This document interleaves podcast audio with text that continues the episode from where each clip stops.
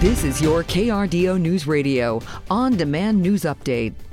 During the sub freezing cold spell, many southern Coloradans are watching out for their, their, other pets as well as their own, and heightened concern has kept animal law enforcement officers busy, especially over the weekend.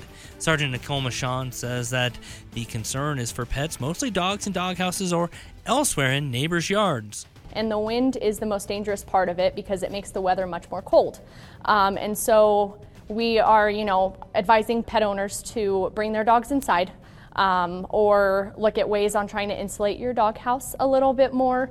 Um, but mostly, being inside is going to be the best key. Well, since Friday, more than 60 calls of concern regarding pets have been being left outside in the cold have come into El Paso County's Division of Animal Law Enforcement. It's an agency that also covers Pueblo and Douglas counties, as well as Centennial in Arapahoe County. A Colorado Springs apartment complex is looking at another day with no heat.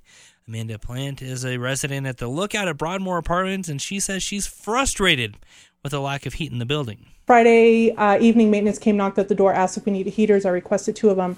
They're this big, and it's not keeping us warm at all. Dozens have been suffering these bone chilling temperatures since losing power Thursday when a boiler broke. And with southern Coloradoans experiencing nearly four days of sub zero wind chill, Plumbers are warning that our midweek warm up will likely result in some nasty surprises for some unfortunate homeowners. KRDO News Radio's Carolyn Felling continues our team coverage. To prevent this, you're going to want to put some heat on those pipes, open cabinet doors, and try to replace some of that cool air with warmer air and make sure you let your faucet drip to ensure circulation. But if you have concern that one of them is already frozen, don't wait for it to thaw itself out. You should call a plumber immediately. Schnibel Services here in Colorado Springs says that homeowners with copper piping should be diligent in testing their sinks, toilets, and showers and try to thaw pipes out if you suspect that there's a blockage. Greg Young with Schnibel Services in Colorado Springs says if you don't do it yourself, you should call a, a plumber immediately because by tomorrow, when temperatures are expected to rise back into the 40s, it might be too late because they are expecting to be flooded with busyness. And as we reported, Colorado Springs police say that vehicle theft soared 32% last year when compared to 2022.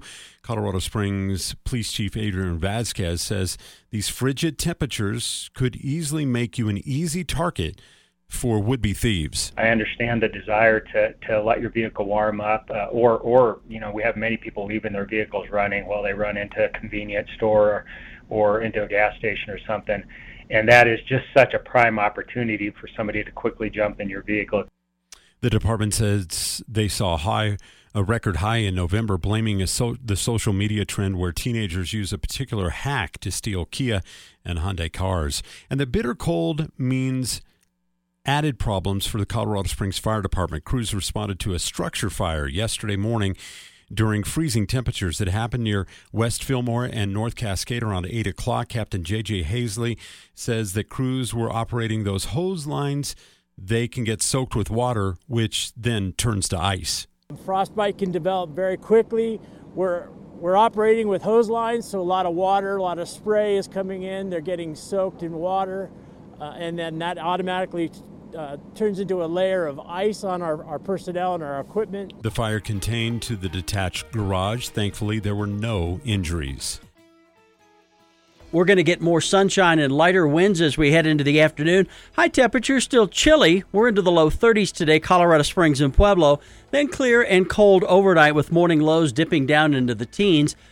Partly cloudy tomorrow afternoon and a little bit warmer. We're into the upper 40s and low 50s around the area. 51 Colorado Springs, 50 in Pueblo.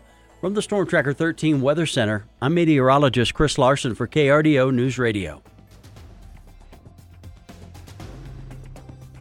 Get news, traffic, weather live on KRDO's morning news weekday mornings from 5 to 9. KRDO's afternoon news weekday afternoons from 4 to 7.